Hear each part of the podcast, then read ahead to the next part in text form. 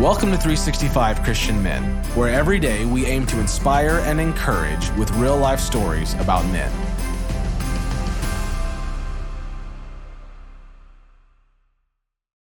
December 2nd, Michael Lovold. On this date in 2016, Michael completed the last of seven major surgeries that had left him in chronic pain and in a downward spiral and when he had come to the end of his own resources, God gave him a whole new life. Here's how it happened. When you've pitched your 10 at rock bottom, let God turn your pain into purpose. In the dead of summer, Michael parked his car in his driveway so his buddy wouldn't notice his whiskey plates. He had gotten a DUI a few weeks before, and the shame bore down on him. And his buddy would be dropping by soon.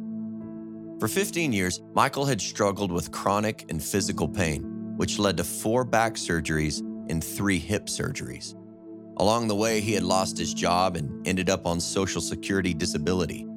This crushing blow stripped away his role as a provider for his family, and that was a big part of his identity. All he'd done up to that point was work hard for his wife and his three daughters.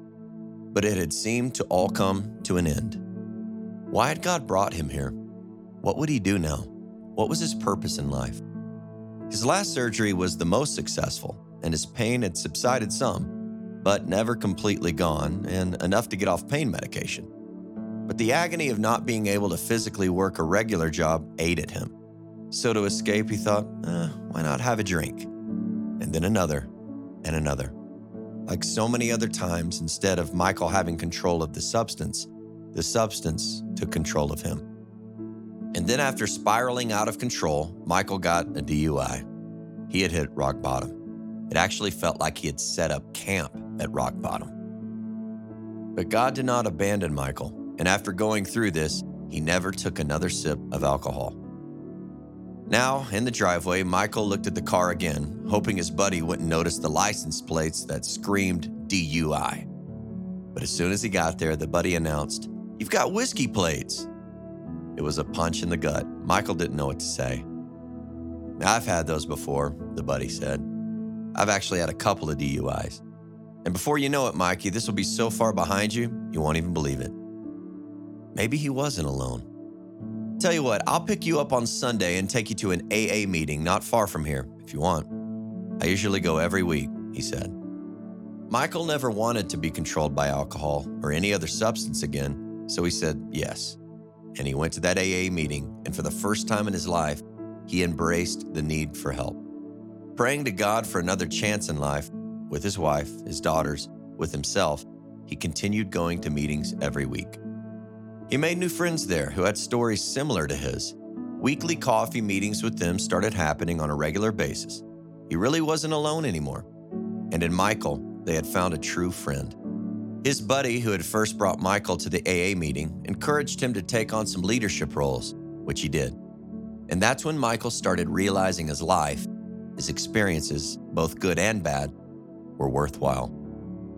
With the help of Christ and others around him, Michael had changed, and he had changed for the better. Knowing that he was not alone in this world with his struggles helped him find new purpose.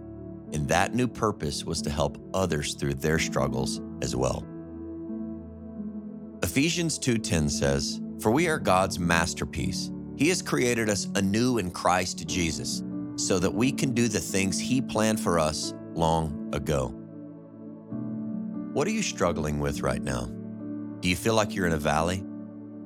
When you've pitched your tent at rock bottom, let God turn your pain into purpose.